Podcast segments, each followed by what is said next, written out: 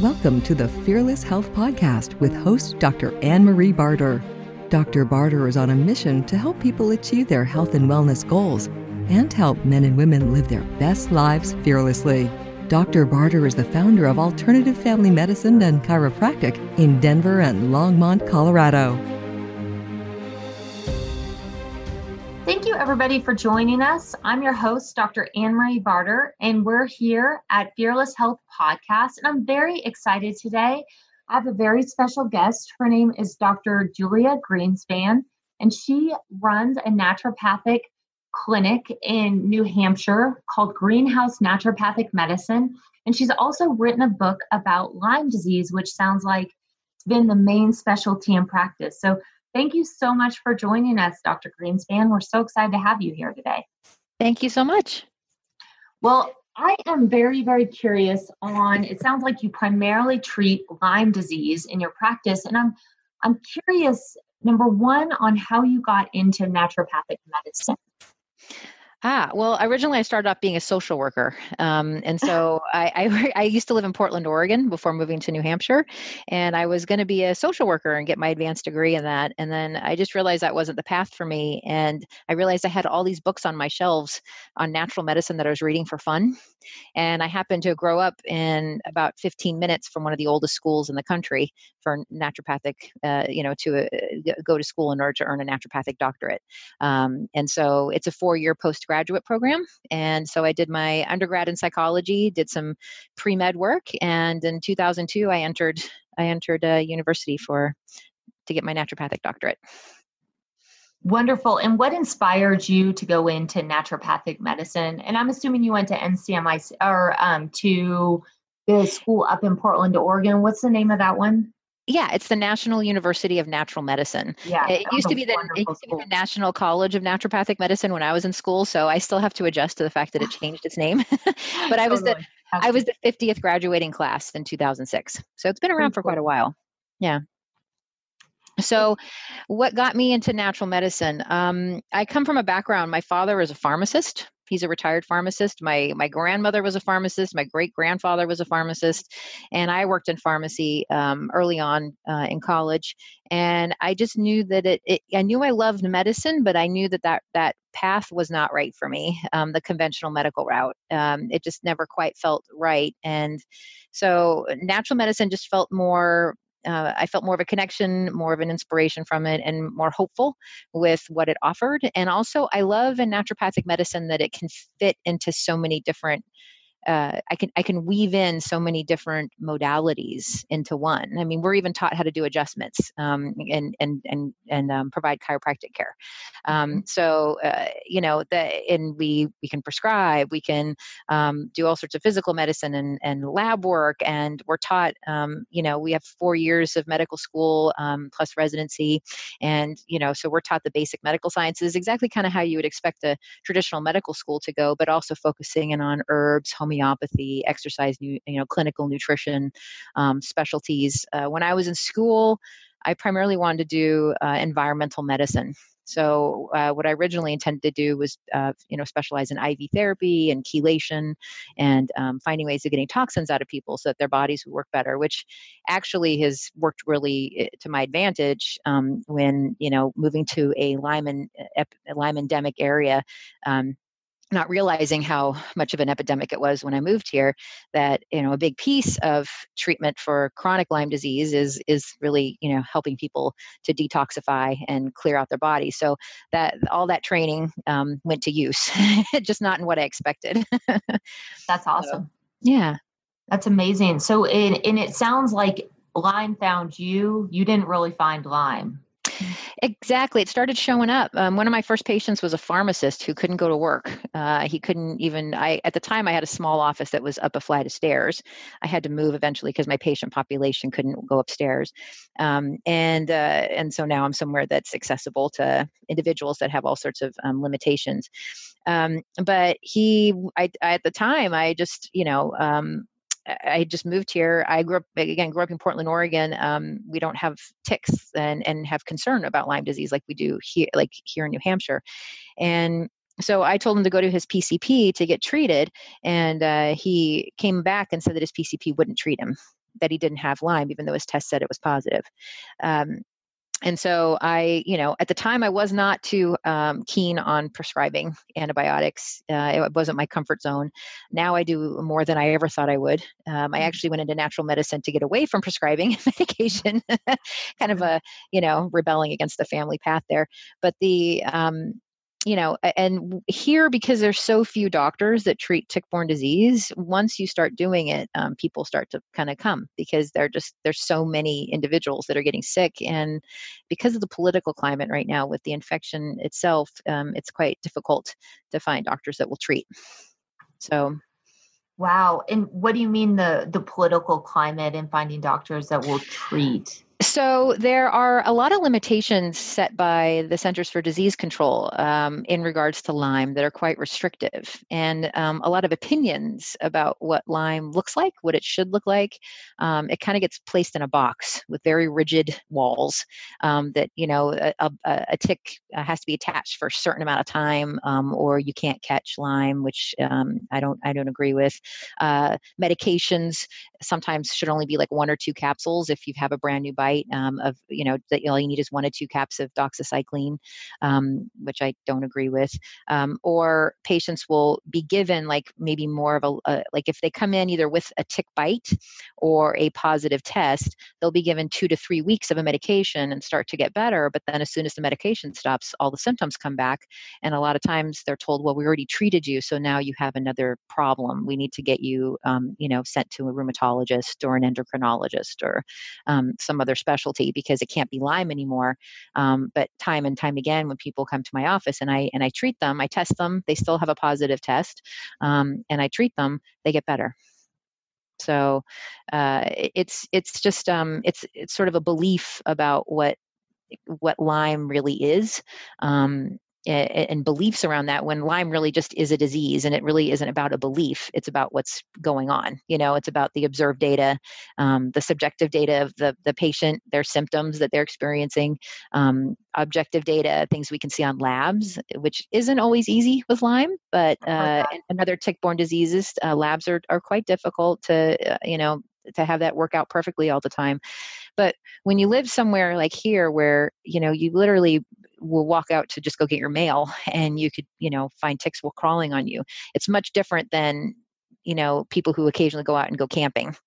I mean this is a, a, a real big problem here people just literally just living in their homes and um, being infected um, with minimal, you know, minimal exposure to outside, not even being like super rugged or outdoors people. They just are just going and taking their dog for a walk, you know? So, um, you know, compared to the, the increased exposure if somebody's really rugged and outdoors all the time and camping and out in the elements, or if their work um, has them out in the elements all the time, like a landscaper, for instance.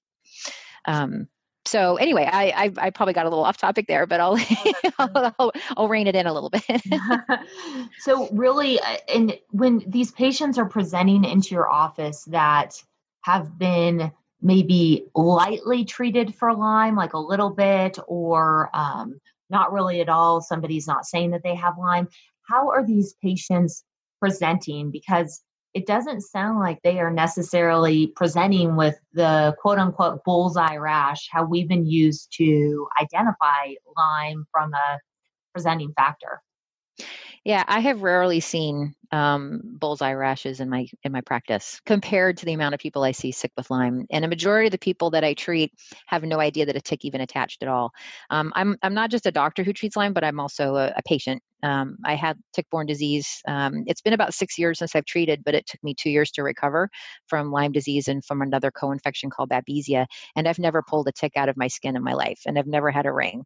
Um, and I was treating Lyme disease before I found out I had it, um, so I was well aware of you know just seeing enough patients come in over the couple of you know two to three years before i acquired lyme in my in my practice i've been in practice for about 12 or 13 years now mm-hmm. um, so the um, but that being said uh, only about I would say even just in the circles, you know, um, like I belong to a collection of doctors um, all of the from all over the world um, that belong to an organization called ILADS um, that has a different treatment philosophy and a set of guidelines than the CDC in this in regards to Lyme, and not so much in being at adversity with the CDC, but just a different way of going about it based on what's been observed in the office, um, you know, in the doctor's office.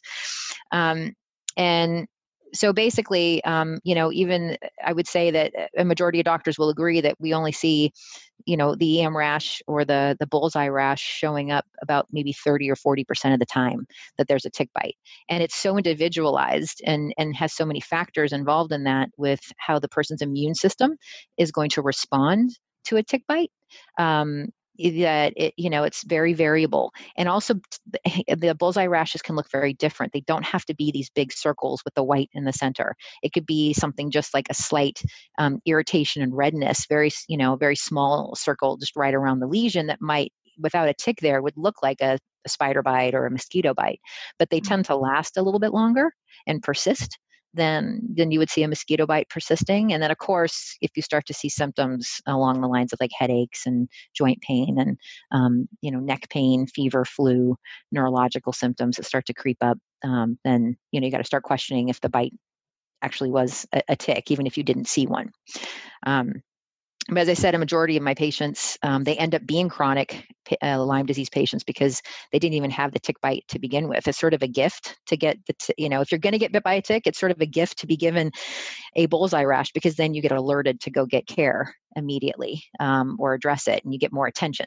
Um, you know right away instead of not even knowing and then having months or you know weeks or months go by and having no idea that you know you've been infected and you might just think you got the flu Right. And I want to briefly just go through what acute, maybe what to do in acute Lyme exposure, and then definitely get into the chronic because I think many more people fall into the chronic issue because they don't get the treatment that they need right off the bat. So let's say you find a tick on your body, and they can certainly vary in size, and I'll let you go into that. But um, let's say you find a tick on your body can we talk about maybe the misconceptions of number one what to do and number two what not to do yeah.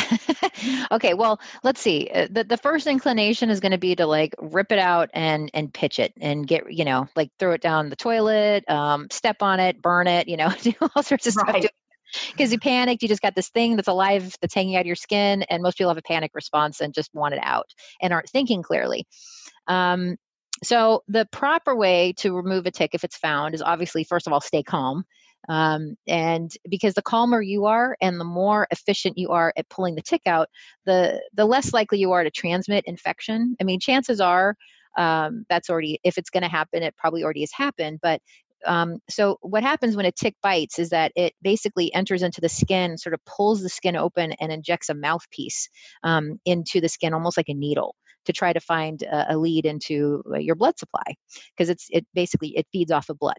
And as it does that it'll take in some blood into its stomach and into its guts and then it will basically it, it, over time it might kind of almost like a it's it's, it's going to get gross but it, it, basically it's a backwash effect yeah.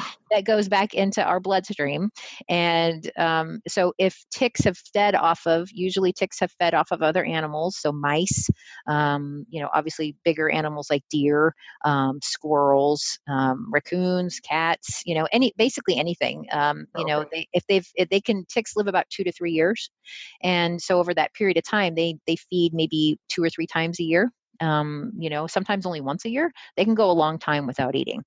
Um, but they will feed off of something else. And then those microbes that have been picked up from other animals that are really not causing any illness within the animal, the other animals are, you know, path like, you know, are, are, a pathology for us. They create illness in, in humans.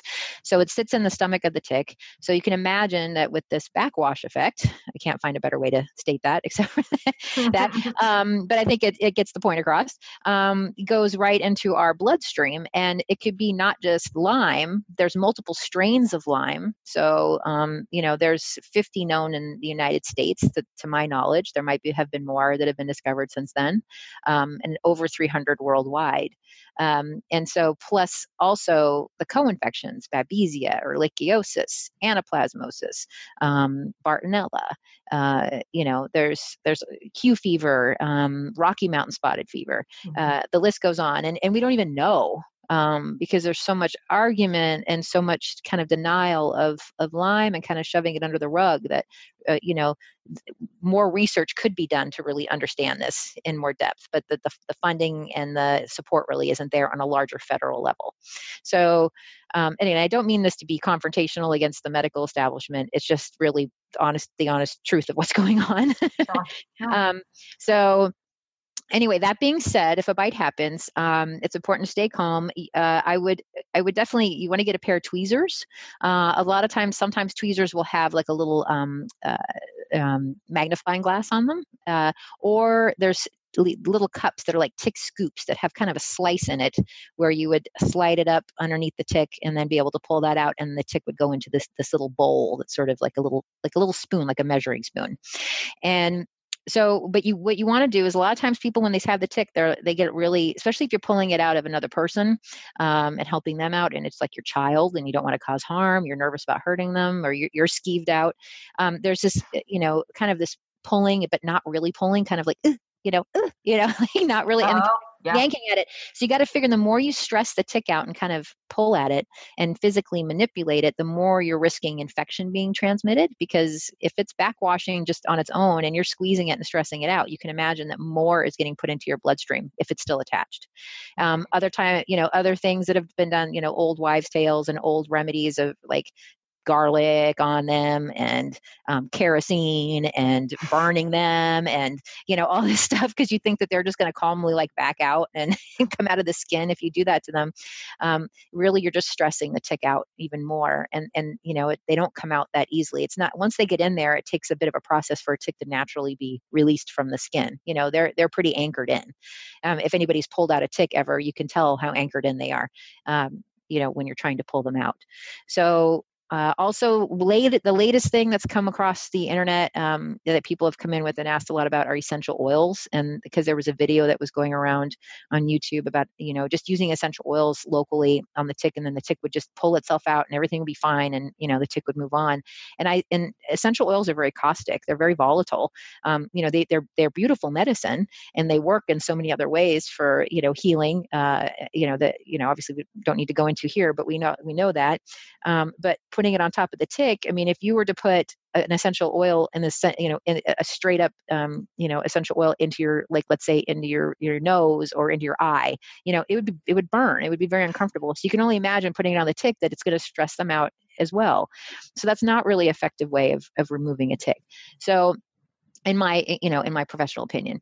So the best way to do it is to either take a tick scoop or a tweezer and get close down to the skin and you're just going to be really assertive you know? It's just it's you're going to get a good grip on it and just be real quick with it and pull.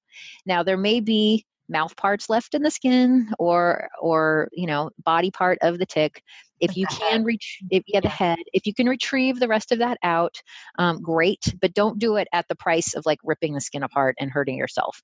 The skin usually will naturally pull or kind of eventually bring that up to the surface and it'll get pushed out um, I know it's gross thinking about leaving it in there. I can imagine, you know, most people would not like the idea of that. Mm-hmm. And and also you can go into a doctor's office and get further assistance with getting it removed, and even having the tick removed in general. If you don't feel up to doing that, um, getting into a doctor to have that removed. Now, once it's removed, um, sending it out for testing. So uh, their uh, tickreport.com is one of the, the organizations um, uh, affiliated with um, uh, University of Massachusetts Amherst.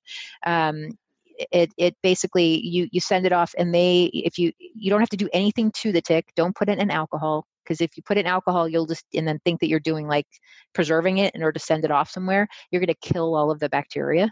And so that's going to make it useless. It'll denature all of the bacteria so they can't see what's inside the tick. Um, that can be really a life-saving test that can be done because once you're bit it can take several weeks for antibodies or for symptoms to show up. But if you can go and send the tick out and you know within three to five days business days if it, what was inside the bug that can tell you a lot about what you just got exposed to and get you medication right away does that change the medication based on potentially uh, what the ba- what bacteria they're carrying um, or the different strands of the Lyme disease? So for Lyme, um, I'd say the, the, acute treatment is typically doxycycline or minocycline in the adult population, and um, and then uh, in the in the pediatric population, it's usually amoxicillin or cefdinir. Hmm. Um, and so that's those are typical meds that would be used right away. Um, if there i would say that medication would change if bartonella was found in the body uh, or babesia. Um, those do do better with other types of antibiotics and it would be really beneficial to know if the tick that was and uh, the tick that was carrying those infections um, to address them as soon as possible too because it gets more complicated and much more difficult for patients um, when there's multiple infections involved at one time and with an acute exposure, um, would you also do any sort of natural remedies in an acute exposure to support the system while they're undergoing antibiotic therapy? So, absolutely. Um, so, uh, typically, what's given with the antibiotic um, is a probiotic. So, we want a high potency probiotic.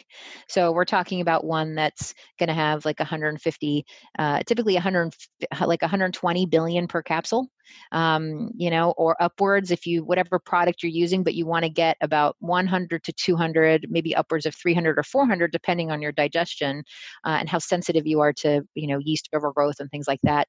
Um, you would want to do that while on the antibiotic. Um, also, homeopathics work really well. Uh, and and are helpful after an acute exposure. Um, Ledum is one of the, the main ones that gets that gets uh, acknowledged quite a bit um, as being used right away for a, a tick bite. Um, so the and then also you can go really in you know with herbals um, take really high doses of, of herbal medications um, as a natural antimicrobial as well.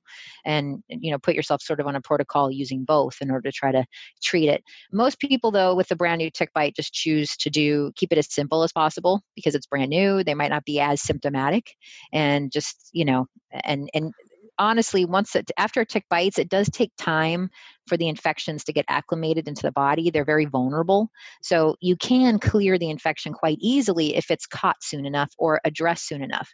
So we can't help the fact that tick bites happen where people don't know about it and you know and and there's just no way to avoid that that's just going to happen um, and but it, what's really frustrating to me as a practitioner is when it's pretty clear uh, you know when a tick bite comes in if somebody was to step on like a dirty needle in the middle of a park or on the beach you know they would be on i've, I've had patients that have had that happen and they're on several months just basically on just basically barely touching a needle. They're on an antiviral an antibiotic. They're being micromanaged like crazy and tested for every disease under the sun which you know is valid.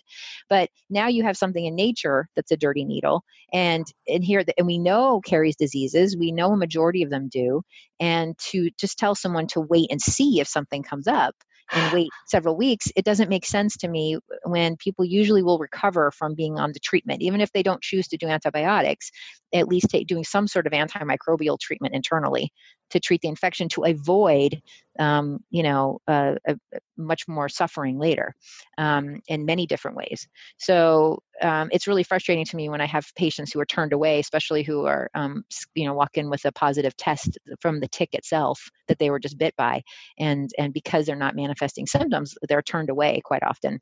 Um, uh, from treatment and told to come back if something happens.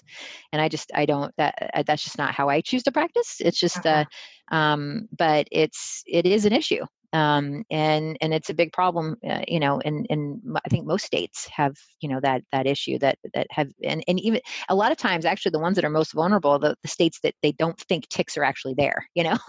Oh, really? they're, not, they're not here. We don't have problems with that. Because it's even in oregon where i'm from it's like people are getting bit more and more um, things because of environmental change because of temperature change um, the winters aren't as intense um, and ticks can really survive some stuff. Like they you know they can they can get nested underneath the snow here in New Hampshire and in an, an, Arctic blast like we had last year and when it was 20 below zero. And, and I thought I thought for sure it would be like we would have the lightest spring ever after that and it was like actually probably one of the worst springs i've ever seen with ticks. So they can really survive. They're survivors. Um, and but a lot of times also now you know animals are migrating and carrying them um, birds um, and and so there's a there's a lot of different factors and it, and it, it will continue it is starting to be seen more and more in other states and it is actually a lot of people don't think of it in the midwest but it's quite high in ohio and michigan and minnesota. Oh yeah. And are there any other ways to transfer lyme other than with ticks? So there are um, there is the research does show some uh, you know merit in the idea that it is sexually transmitted yeah. or that it can be. I don't think that that's in my personal opinion i don't think that's like a hundred percent like that's everyone because uh, i the reason why that conversation even started is because lyme spirochetes um, you know are anatomically and a lot like uh, syphilis which is an std a sexually transmitted disease.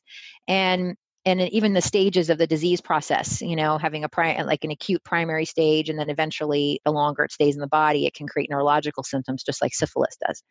But the um, uh, it, it, basically um, the research did uh, some of the research protocols or uh, the research publications that are out there they're small samples. Um, so they took maybe you know 10 to 15 couples but we they did find similar strains in the couples and one could argue that that um, that maybe they were just living on the same property and got bit by the same ticks. But mm. I think there was enough information there. Um, and they also do find it's more difficult in partnerships um, sometimes that you know if if they're not using protection during the treatment time that there can be this passing back and forth or it can be harder for couples to get better. Like it, it, it's a prolonged treatment you know a lot of doctors have just noticed that there's a prolonged treatment time um, if patients continue to like you know uh, patients in a marriage per se that wouldn't be using protection um, you know or otherwise married or not but that that they tend to have a more difficult time in a prolonged um, illness um, and it that it's actually been shortened by you you know them using a barrier method um, for a period of time during treatment in order to avoid that transmission back and forth um, so that that is something that that's a way um, i know that there's been some um, speculation it has been cultured in breast milk and normally lyme would not be something that would be ingested and contracted that way. Um, it doesn't really live in the atmosphere that way. It wouldn't make it through your stomach acid. But if you've got an infant with a pretty naked, very new, very, um, you know, um, you know their digestive tract is especially then like just literally newborn um, is so immature that it it uh, it could potentially be passed through breast milk um, to the baby as well, and it also can be passed in utero.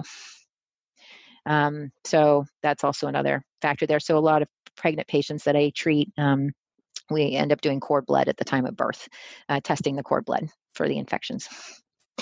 That's that's smart. That's incredible. And then what are you seeing? So in in switching gears to chronic Lyme, how are these patients presenting into your office? So most of them come in and they're they're scared yeah, because sure. they they're scared to sit down with me because um, they think they have to defend themselves uh, and explain everything and they're so used to having to do that and also they've come in they've already been to most a majority of my patients new patients that sit down with me have already been to see at least you know 10 doctors um, and and those are specialists in endocrinology gastroenterology cardiology uh, you know rheumatology neurology uh, and and so and they've had to tell their story each time and maybe that you know many times it's met with compassion but yet not I, I can't help you but i'm sorry that you're sick you know and i can offer you this for know pain management or symptom management but not um, you know not really wanting not not agreeing that lyme is or tick-borne disease could be the cause of the problem. Um, and and so when they come in they they've you know they're a little overwhelmed they have their big binder and they have all their labs and every place that they've been and they usually come in with a family member who's going to be the the note taker or the one that's going to you know be the one that can explain or talk if they can't talk uh, or if they get tired if they get confused.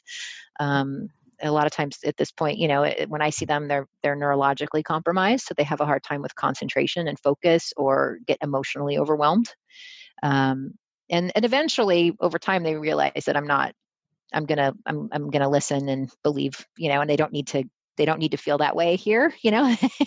Um, right but uh, that that I get it, uh, but it takes a little bit of time for that to sort of wear off. Uh, but most patients come in uh, symptom wise that are chronic. Um, you know, you I always tell patients like you know it's tick-borne disease if you've got issues going on in multiple organ systems you know you've got at the same time you've got cardiolog you've got cardiovascular things happening neurological things happening uh, like numbness tingling dizziness um, you know loss of function you know of a limb like weakness um, difficulty walking um, twitches tremors um, cardiovascular issues like hypertension heart palpitations that just like weren't there and then all of a sudden just showed up. Um, a lot of times you'll hear the story that they were fine and then all of a sudden they remember just like i woke up this one morning and i haven't been right since and nobody can tell me what's wrong because they never found a tick on them right? So they just kept going to doctors and getting medication for this or that or this symptom that came up. A lot of times, unfortunately, people come in um, already on some form of a, uh, you know, being given um, some form of an antidepressant or an anti-anxiety medication because um, they're told that they really their their problem truly is just more of an anxiety issue and psychosomatic, meaning that they just they're kind of you know their their anxiety or their emotions are creating the symptoms for them merely by stress and and so that that happens quite often too um yeah yeah and and oftentimes i mean they they they are stressed and they they they probably do need the anti-anxiety medication and the antidepressant but not not in a way that that they're it's being presented you know? Right. Yeah. So, so common. There's it's so common.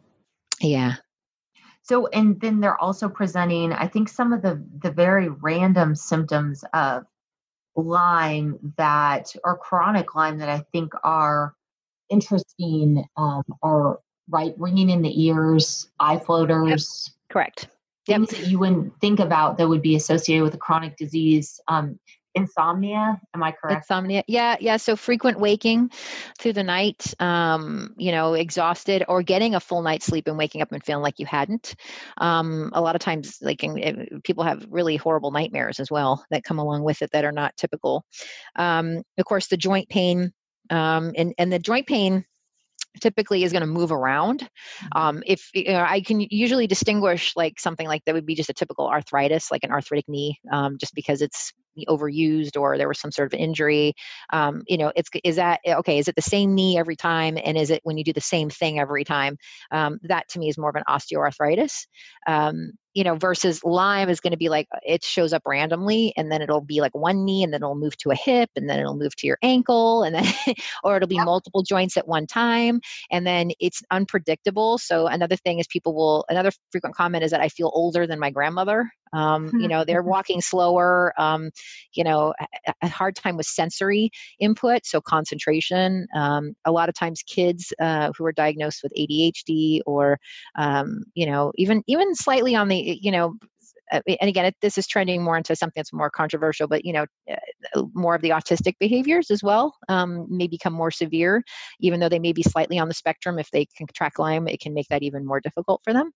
Um, but most of the time, it's going to be kids that have you know intense fatigue um, and mental emotional um, issues and inability to concentrate, and they're going to have a hard time in school. Um, kids kids present usually knees bellies and heads. So um, you know they're gonna and these are younger kids like under the age of 10 or or you know even like five and under and they'll complain um, you know they'll kind of say i have my leg hurts and then they'll you know maybe they sit down for a little bit and then they'll be up running around again and so parents can easily sort of miss that and and you know or just think oh they're just trying to you know a lot of times it's like i the parents feel guilty after they find out that it is lyme when they finally like hear it to so many times and then they bring their kid in to be tested.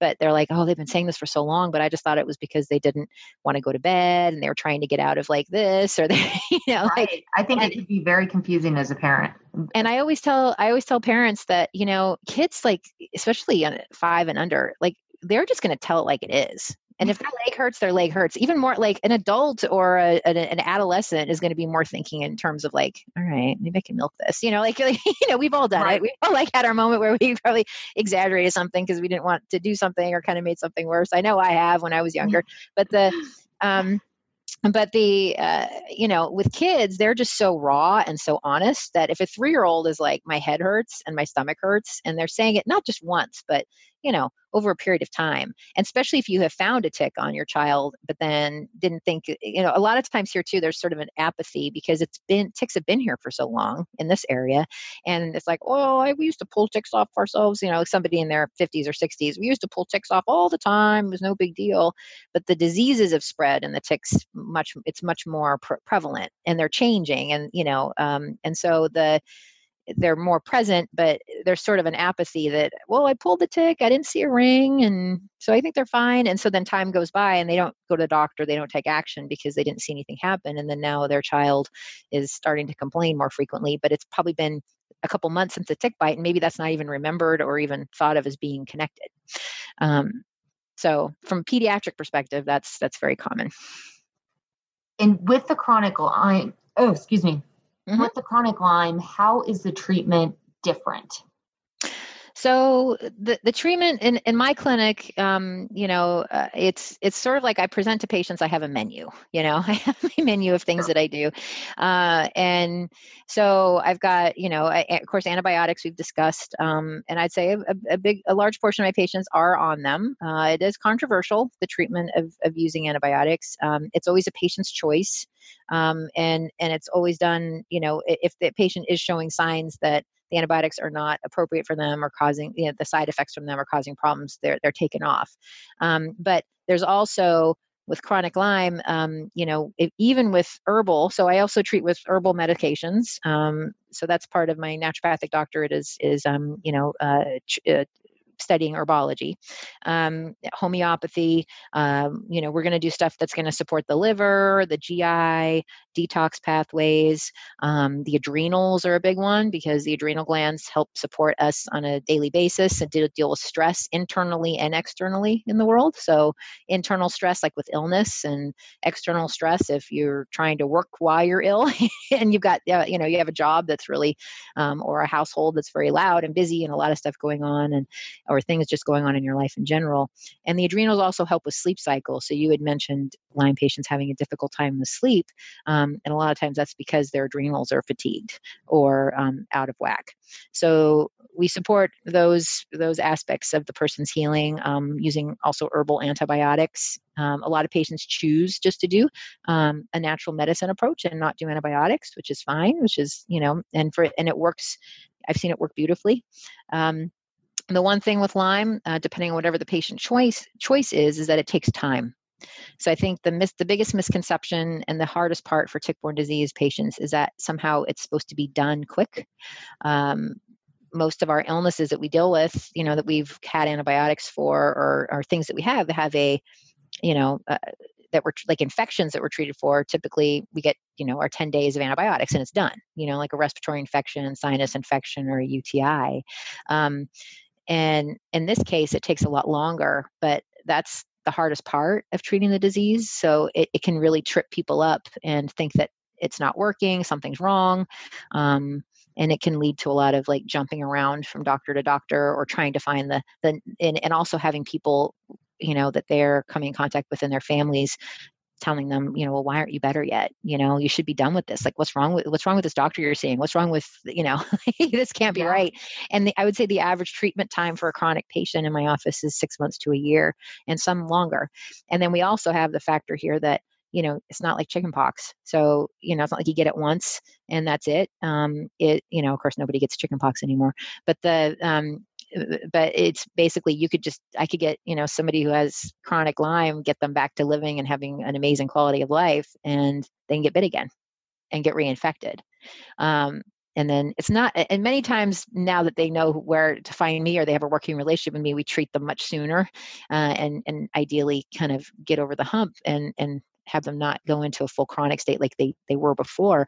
But you know that's that's also the risk factor here too is that it's not just a one time only thing and a lot of times the individuals that are really severely impacted and chronically ill there have been more than one bite that you know if they've lived in this area in the new england area or in a tick endemic you know in an epidemic area they you know they'd have to be so lucky just to have only have gotten one tick bite if they've lived there their entire life. Um, so with the amount of ticks that are here even on the playground at school soccer field um, again as i mentioned out just being in your own backyard. So oftentimes it's not just one bite that gets you there with right. the with the real serious cases yeah over the years. So are you, are you seeing a big treatment difference with how you're treating antibiotics versus antibiotics with natural remedies or just natural remedies? Are you seeing a big difference on how quickly people are getting better or um, their quality of life back or or um, kind of what's the breakdown between you know the two treatments would you say like it's very individualized yeah, it's very individualized. It, it really depends on what, you know, what body it's going into. And some people's bodies are going to take in the natural medications and it's going to work beautifully. And some people are going to have Lyme and they'll get over it in like a month and a half or two months, you know, or a few weeks, and that's it. Um, whereas other individuals have immune systems and genetics and, and all sorts of other factors that make it way more difficult. Um, you know, one of the factors too with Lyme, why it takes so long, is trying to find the right remedy to, to be able to get access to it. Because why, you know, with Lyme in particular, not just the, not we're, you know, leaving out the co-infections, but talking about Lyme, um, there they're spirochetes they're shaped like spirals and they uh-huh. drill they drill through tissue and they can go into body cavities that normally infections would not go into and so they trigger a whole lot of you know different immune responses the body's not used to uh, and not used to having to deal with most infections stay pretty localized or you know they're not you know, like a localized area on the skin, or again in the sinuses, or um, you know, urinary tract infection, respiratory infections, um, even belly infections. You know, stomach aches and getting like food poisoning or something like that.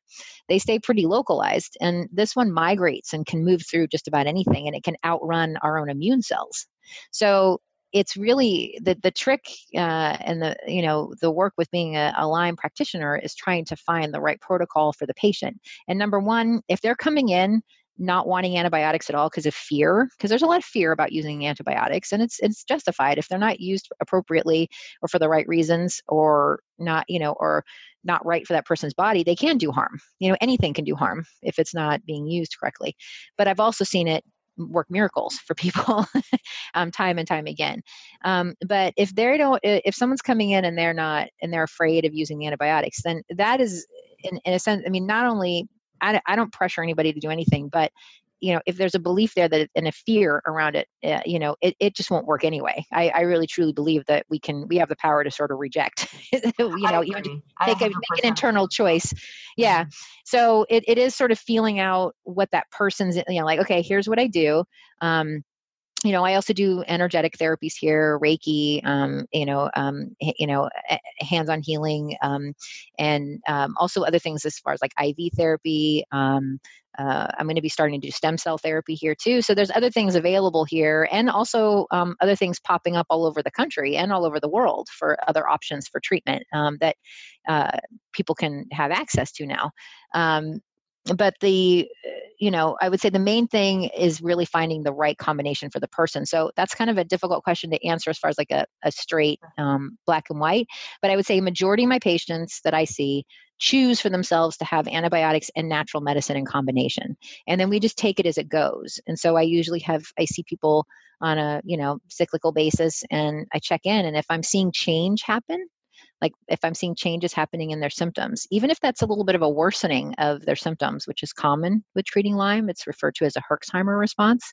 mm-hmm. um, that you know that to me is i gave you the med and now the symptoms you had before i even treated you got worse okay so we're seeing something shift and as long as they're mentally emotionally and physically handling it okay and they feel like it's it's okay it's safe they don't feel too overwhelmed um, and and i don't feel the effects are you know um, are, are harmful, then we keep going with the treatment until those symptoms clear out and things start to normalize. And that can happen. That response can happen whether you choose natural medication. I've seen people Herx or have a Herxheimer reaction very intense from just using herbal remedies. Um, sure. Being that sensitive, so it really it just depends on the body it lands in. I guess is my really long answer to that question. say, I just want to clear something up. When you say IV therapy, um, can you just can you expound on that? I'm assuming you're talking about vitamin C therapy or something of that nature, but I just yeah. Sure. Yeah, so uh, natural medicine IVs. Um, so I, I, trained in that quite a bit in medical school, and I've been doing that in my practice since I opened it. Um, but yeah, a, a, lot of people look at, to to get high dose vitamin C um, or vitamin um, vitamin combinations, antiviral. It's usually referred to as a Myers like cocktail. Mm-hmm. Uh, we do pushes, um, so vitamin pushes or larger bag drips, um, and then also things like phosphatidylcholine and you know amino acids. Um, so basically, yeah, and then but also a lot of people I also treat with IV antibiotics as well. So they'll have a, and they don't receive that here in my office. That's usually something where they work with a company and they actually are able to administer and at this at home by using a PICC line or a port. And sometimes, depending on the extensive um, neurological issues that they have going on, and again, their personal choice, um, you know, I do have a, quite a few patients that choose that option as well. And that was actually an option for myself um, that worked quite well when, when I needed it and I mean, I really think you know doing either liposomal or um, IV pushes of some yeah. is is really important in chronic disease because a lot of those folks have gut issues and they cannot absorb or assimil- assimilate all those supplements. I mean, exactly. That's exactly. my opinion. Yeah, and glutathione is used here quite a bit, and and so glutathione is something that um, is something the liver produces that uh, an antioxidant and also a detoxifier, um, and and getting that into the body makes a huge difference. Um, and there are, I was always taught for many years, I, I kind of held on to that edict that it was only supposed to be through the IV that you would give glutathione, but the formulations have come out now that are that are really um, really well assimilated to be able to take um, this orally in mm-hmm. liposomal mm-hmm. form, um, yeah. meaning that it's attached to fats and things that make it so that it can cross through the digestive lining much easier. Um, but yeah, digestion and making sure the digestive tract is healthy is huge. Um, yeah, and if that's not working, if we have leaky gut or we have a big another, another big thing is food sensitivities. Um, mm-hmm. Patients with Lyme will, um, you know, where they didn't have them before, will start to develop, you know, gluten intolerance or even red meat. Um, there are certain strains of Borrelia that create a red meat um, allergy, like pretty severe allergy. So those are the things that come up. Yeah. And one other thing I'd really like to touch on um, you speak of uh, doing Reiki or energy work in your practice. Um, mm-hmm. and, and I mean, you know, in seeing chronic patients or chronic disease, these people are so beaten down, they're so tired, they've been through so much, like they've had to put up, you know, they've had to justify themselves over and over again. And I just think they're in a really fragile state. So, um, you mentioned that you really work with trauma. It sounded like you worked with trauma a lot from the Lyme. Is that what is that are you addressing that through homeopathics and through Reiki primarily? well, most of it is also just, ta- I mean, uh, I would say a small part of my visit is fitting all of the, the, criteria and all the things I need to get as far as, okay, you know, how are your bowels moving? How are your symptoms?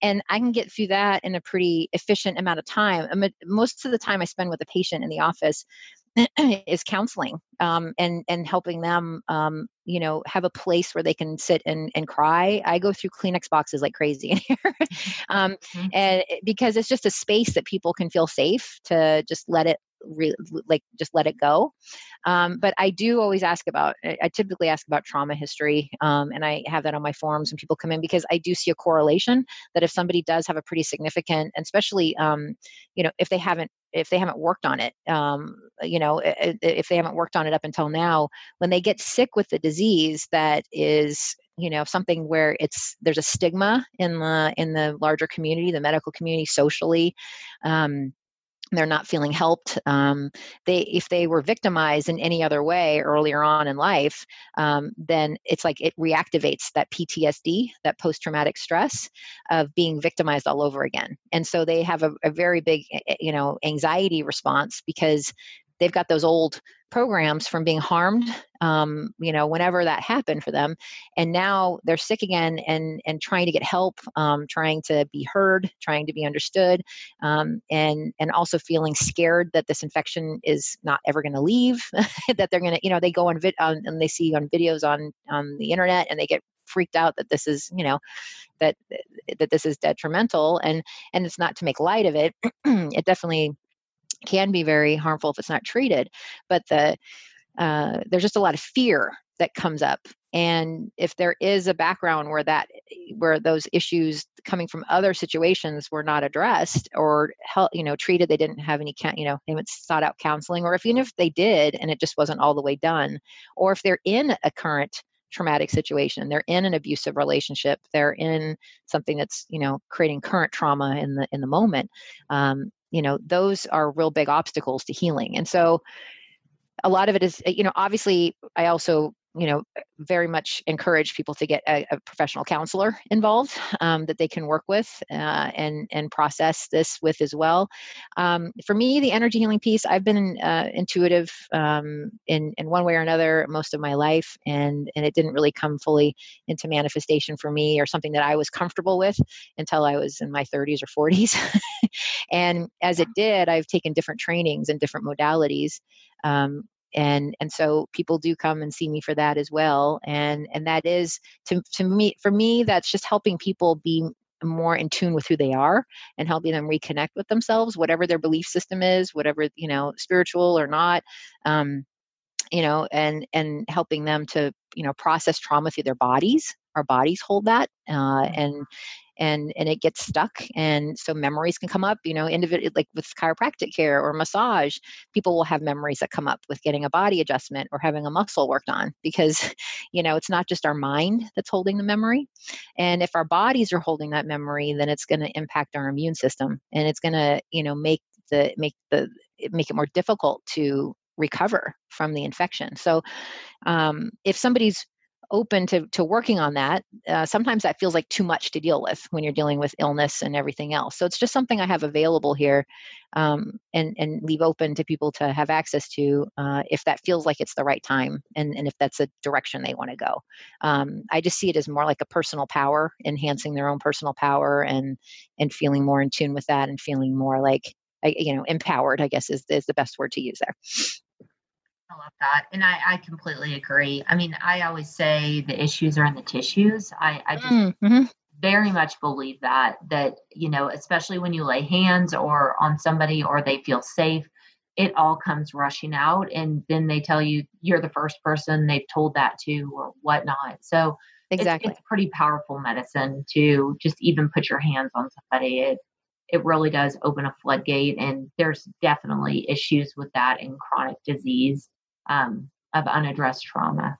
Yep, absolutely. Very, very powerful work. And and as you mentioned too, it, I do use homeopathy and flower essences, um, or you know other modalities to kind of help that process through and help ease um, you know the anxiety. And sometimes people also just need an anti-anxiety medication or antidepressant, depending on how intense, um, especially if it's like a war trauma and people are having serious PTSD PTSD flashbacks that are really, uh, you know, inhibiting their ability to function and go to work or, you know, um, live in a healthy way. You know, it, I think it depends on the severity of the situation, what's required in order to help someone find their ground again. You know.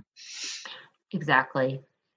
So I guess the big, um, you know, the final question is how do you prevent um, getting Lyme disease? What would be some tips on preventing that? So uh, yeah, the so prevention. Um, uh, so again, sometimes you know the reality is um, that no, sometimes even with all everything lined up and doing all the perfect and right things, um, you know, ticks can be as small as a speck of dirt. Nymphs, which is the teenage version of a tick, are very, very tiny. And despite doing all of your best efforts, it, you know, there still might be transmission. So you still got to be on top of and really advocate for yourself if symptoms start to come up, even if you don't see a tick on you. Um, I oftentimes say that like acute Lyme disease is on the tick as far as like the responsibility is on the tick for, you know, feeding off of us. Chronic Lyme disease is more of a man made issue um, because if we catch it early enough or acknowledge it or even consider it as a primary concern and, a, and like what we would call doctors call a differential diagnosis like if we look at all the possible diagnoses if someone comes in with symptoms living in an area especially with an epidemic this should be the first thing on the docket because it's like the easiest thing to treat before you're talking about putting someone on long-term medication for pain you know like or prednisone or some sort of a you know medications for different rheumatoid conditions or anti-inflammatories. But for self-protection um, uh, typically, uh, what I tell patients to do, there are companies, um, or you can get a hold of your own, um, but permethrin, and I know that that is um, for a lot of individuals, um, you know, kind of a concern because of the toxicity around it. But typically, um, it's only meant to be used to treat clothing. It's not meant to be put on the body uh, like as far as like in a liquid form or anything that would absorb and it's going to be put on and dried onto clothes. There are companies that you can send the clothes out to uh, insect shield is one of them and they will treat it with permethrin and um, you can get about 90 washes out of it and this can be like you know really life altering especially for patients of mine that have worked in like nature reserves you know they're just covered in like yes. six, 80 ticks a day and all of a sudden they treat their clothes with this and there's nothing. Um, it also works with black flies and mosquitoes as well. Um, now typically what I tell people is to, you know, wear that clothing because where where I live, this is such an issue that um, you know, uh, it's I just you know, as much as my purist environmentalist, my Oregonian in me wants to like live, yeah, have right. no chemicals, and you know, it, you got you got to look at the you know the the, the risk to benefit. Um, so then I usually tell patients to put the natural, uh, so things that are, you know, oil based, uh, geranium, uh, eucalyptus, lavender, peppermint. Um, there is also, uh, you know, like if you make your own um, formulation or you buy one that's more natural based um, and herbal, or uh, really the essential oils, because ticks get detracted from us because of our because of the smells, and they really don't like the smells of of those really potent um, essential oils. Um, that detracts them, so they'll be less likely to feed on you. But they need to be applied over. You know, you can't just put on it on once and then go out for the whole day. You you probably you want to reapply because those oils do lose their uh, you know their sense, sense of sm- they lose their potency with the smell. They they just evaporate off. So you do need to reapply. There is also a um, a substance um, by Sawyer, and it can be found on Amazon uh, quite easily. And it's it's got a active ingredient in it that's derived from black pepper called picaridin, and you want at least twenty percent concentration of that. Um, and if you find, you can go online and Google. Um, uh, I get I don't know what they would put on the title, but Consumer Reports did a a test with multiple um, tick repellents and found that this one was the most effective. So they took what they did is they took volunteers or researchers and they sprayed like an arm with DEET and with a lot of the natural products, different ones that are on the market, and then with the particular one I just spoke of, the picaridin, um, the black pepper derivative, and they had them put their hand in a box with the with mosquitoes and with ticks, and basically Sounds terrible. I know, terrible. but they they they yeah, but they judged the effectiveness of it of how far the the bug would stay away from you, um, and they found that the bug stayed the furthest away from this one. So Fantastic. it's the winner. Yeah. Wow. Uh, so that one, and it's, you know, being from black pepper and it's got a citrus in it, it's probably the most effective and closest to the natural, a natural treatment that you could use. Um, and then other people find creative things to do. They'll put, um, you know, like uh, dog collars, like flea, like flea repellent collars on like their ankles when they're out, out and about. Um, and um, but you uh, other people like typically you tuck your pants into your socks you wear really light clothes so that you can see them pull your hair up you know put it up in a hat um, but i would really also just have your clothes that you're going to use outside and be out and about doing stuff in that you know you're going to be exposed come in right away. I definitely would like like take the clothes off, maybe jump in a shower real quick, um, and, you know, and rinse off, and then do a thorough body check. Um, that's going to be the most effective. Is kind of head to toe, having help from your family, you know, um, right. to, to to check the areas you can't find or see, um, and uh, and of course parents with their children checking them from head to toe. Um, and check your pets, right? Because and your pets. Pets Huge. can bring them into the bedroom, and they can get. oh yes. Sleeping. Right. That's how I got it. That's how I got it from my cats. I I lived in the city, and then when I moved to the country, I was like, "Go be free, go mm-hmm. outside." And they they brought in ticks, and of course they go into your bed because they cats go everywhere. Um, and but yeah, the the pets are a big one, especially if people they think if they treat the dog or the cat that they're safe, but really what happens is that sometimes the, the, the tick knows not to feed off the dog, you know, and they'll kind of hitch a ride and then come into the house and then fall off, but still be hungry. So you're actually more exposed sometimes with treating your pet because they won't feed off the pet, but you're the next in line. you're the next meal. Yeah. Um, I, I, will say that the Seresto collar I've seen be the most effective. Um, patients have said and i and i've noticed that even with personal friends and stuff and even witnessing what their dogs were from one season to the next um, with wearing the Seresto collar which i think lasts about six to eight months Is that was um, an s or a c i've never heard of it. it's an s. Okay Seresto, and they are again. I you know I always think of Amazon for selling stuff, but I'm yeah, sure you can make that veterinarian clinic too. Um, but those have seemed to be the most effective um, for dogs. I don't. I'm not sure if they make one for cats. I don't know if they do because there's a lot of differences between what cats and dogs can put on the put on their bodies. So, um, yeah. Well, thank you so much for being here. Anything else um, you think is important to add that we didn't cover? No, I think we covered a lot. I, I, probably talked too much. so, such an interesting interview. So, if somebody wants to find you, um, want to get in touch with you, where do they find you? Uh, well, my website is greenhousemedicine.com. And um, so they can find me there, and then they can find my contact information and office phone number there if they want to call and get more information or book an appointment. Fantastic. In the name of your book? My book is called Rising Above Lyme Disease. And um, again, that's um, available on Amazon, also in Kindle. Um, waiting for the plug to Amazon there. I know. Yeah, I, I know. I'm like, I have, I, I, me and everybody else in the world has an Amazon problem. I, have, I have a swipe to the right problem by now. Um, but, but uh, you know, also it's it is available at Barnes and Noble to honor the bookstore the, the bookstore I got to give props to. Um, and, uh, you know, so um, there you go. Yeah. Well, that was so great. And thank you so much for joining us here today. And, um, and if anybody needs to get in touch with you, they will. Thank you again. Thank you. Okay. Bye-bye. Bye.